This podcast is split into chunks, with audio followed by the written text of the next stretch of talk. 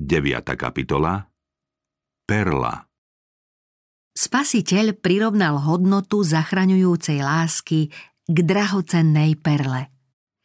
Výstižne to znázornil podobenstvom o obchodníkovi, ktorý hľadal perlu a keď natrafil na jednu drahocennú perlu, odišiel, predal všetko, čo mal a kúpil ju.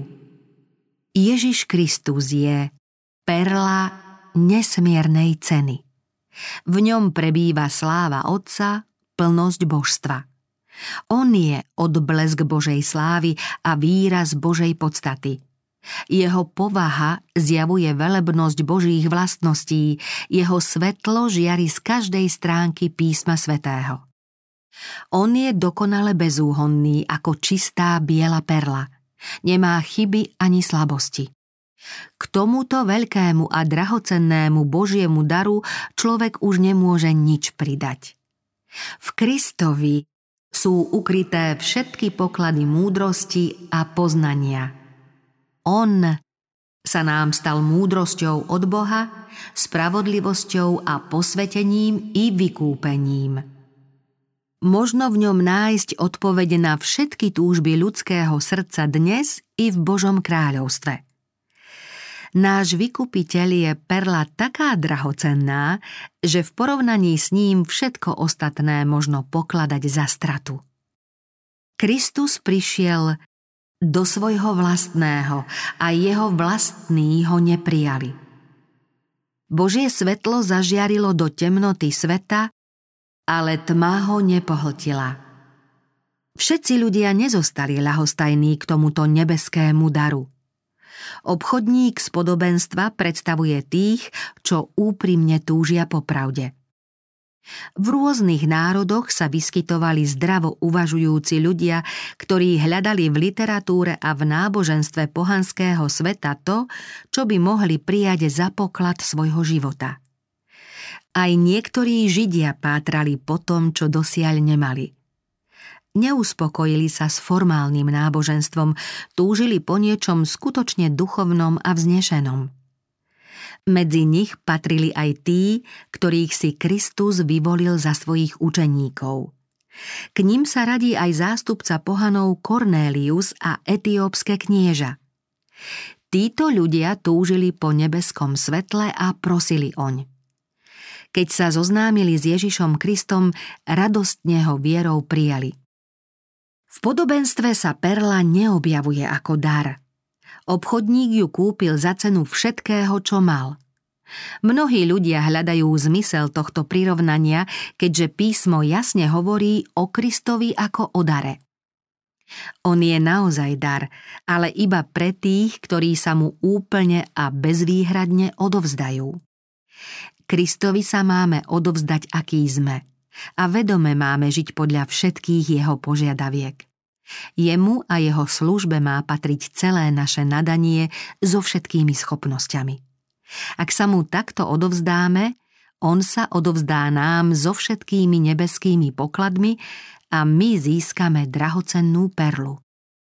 Spasenie je nezaslúžený dar – No napriek tomu sa v podobenstve hovorí o ponuke Božej milosti v podobe drahocennej perly, ktorú si možno kúpiť bez peňazí a bez platenia. Práve takto ponúka Božia milosť všetky nebeské poklady. Pokladnica s klenotmi pravdy je prístupná všetkým. Pán upozorňuje. Pozri, otvoril som pred tebou dvere, ktoré nikto nemôže zavrieť. Nijaký meč nebráni ľuďom vojsť týmito dverami. Pred vstupom počuť znútra hlas Poď! Úprimne a lásky plne nás pozýva náš spasiteľ. Radím ti, kúp si odo mňa zlato prepálené ohňom, aby si zbohatol.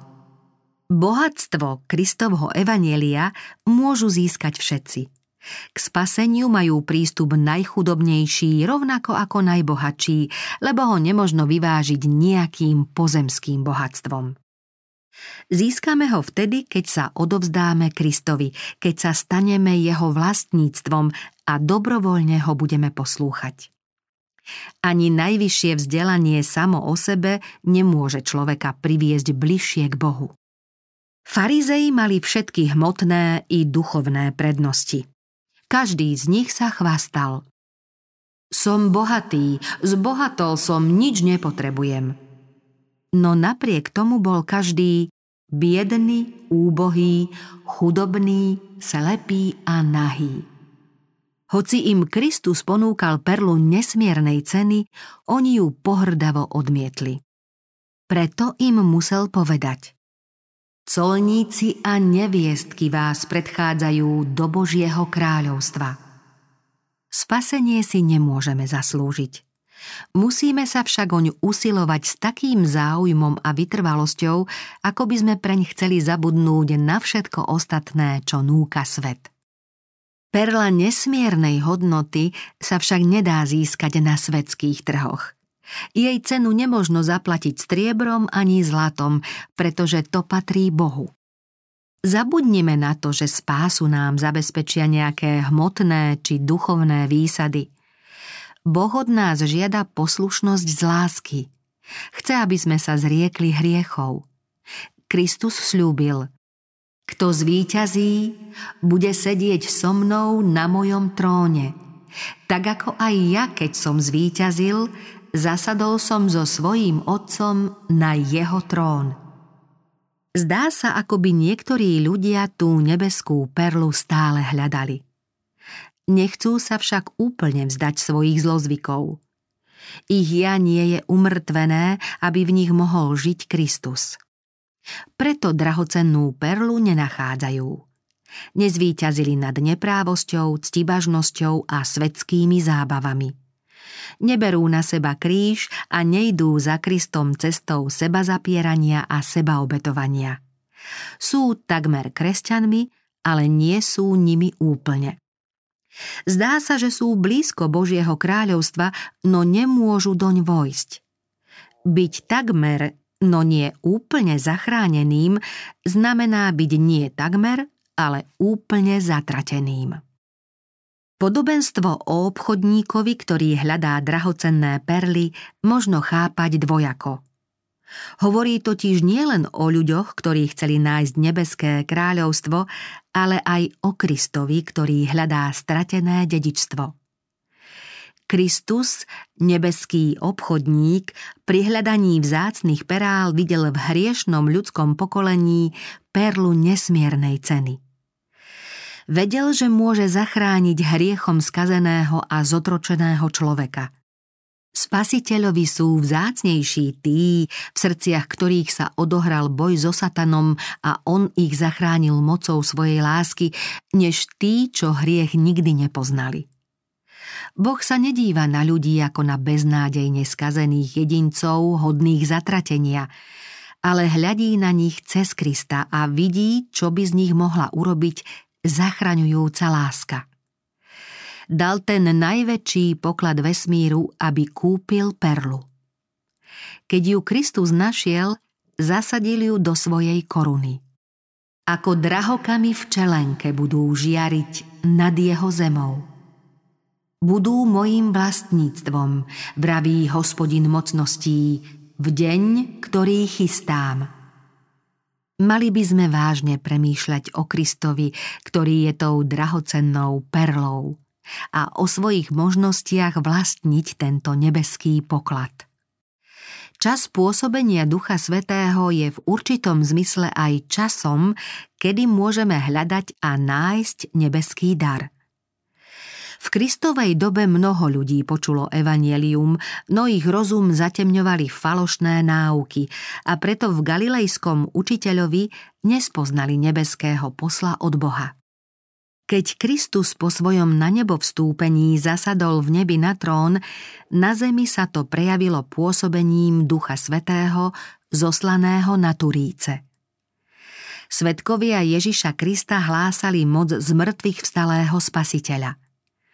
Nebeské svetlo preniklo zatemnené mysle ľudí, ktorí sa nechali oklamať nepriateľmi Ježiša Krista. Teraz pochopili, že Kristus bol povýšený za vodcu a spasiteľa, aby daroval Izraelu pokánie a odpustenie hriechov. Videli ho obklopeného nebeskou slávou. V rukách mal drahocenné poklady, aby ich prepožičal všetkým, čo sa prestanú proti nemu búriť. Keď apoštoli zvestovali slávu jednorodeného Božieho syna, pripojilo sa k cirkvi 3000 ľudí. Poznali svoj skutočný stav, pochopili nečistotu a neprávosť svojho hriechu a v Kristovi spoznali svojho priateľa a vykupiteľa. Duch Svetý, ktorý v nich pôsobil, vyvyšoval a oslavoval Krista. Títo ľudia videli vierou v Kristovi záchrancu znášajúceho poníženie, utrpenie a smrť, aby oni nemuseli zahynúť, ale aby mali väčší život. Duch Svetý im zjavoval Krista a oni si začali uvedomovať jeho moc a vznešenosť. Každý z nich vystrel ruku viery a zvolal Verím. Radostná zväzť o zmrtvých vstalom spasiteľovi sa začala šíriť do najvzdialenejších končín vtedy známeho sveta. Obrátení ľudia prichádzali do cirkvy zo všetkých strán. Pre veriacich to bol čas duchovného prebudenia. K cirkvi sa vtedy pripájali hriešníci a všetci spolu hľadali drahocennú perlu. Splnilo sa proroctvo, že aj slabý bude ako Dávid a dom Dávidov bude ako Boží aniel. Každý kresťan videl vo svojom bratovi prejav Božej dobroty a lásky. Na prvom mieste bol spoločný záujem, ktorý zatlačil do úzadia ostatné záujmy. Srdcia všetkých veriacich byli v rovnakom rytme. Každý kresťan sa chcel povahou podobať Kristovi a pomáhať pri šírení jeho kráľovstva. Množstvo veriacich bolo jedno srdce a jedna duša. Apoštoli vydávali mocné svedectvo o zmrtvých vstaní pána Ježiša a na nich všetkých spočívala veľká milosť. Pán pridával deň čo deň zachránených k tomuto spoločenstvu. Duch Ježiša Krista usmerňoval celú cirkev, pretože našla perlu nesmiernej ceny. Tieto udalosti sa zopakujú oveľa výraznejšie. Zoslanie Ducha Svetého na Turíce bol včasný dážď, ale neskorý dážď bude ešte hojnejší. Duch Svetý čaká, že o jeho prítomnosť budeme prosiť a že ho príjmeme. Keď príde, znova zjaví Krista v jeho plnosti. Ľudia opäť pochopia cenu vzácnej perly a za poštolom Pavlom vyznajú. Čo mi bolo ziskom, pre Krista som uznal za stratu. A vôbec Všetko pokladám za stratu pre vznešenosť poznania Krista Ježiša, môjho pána.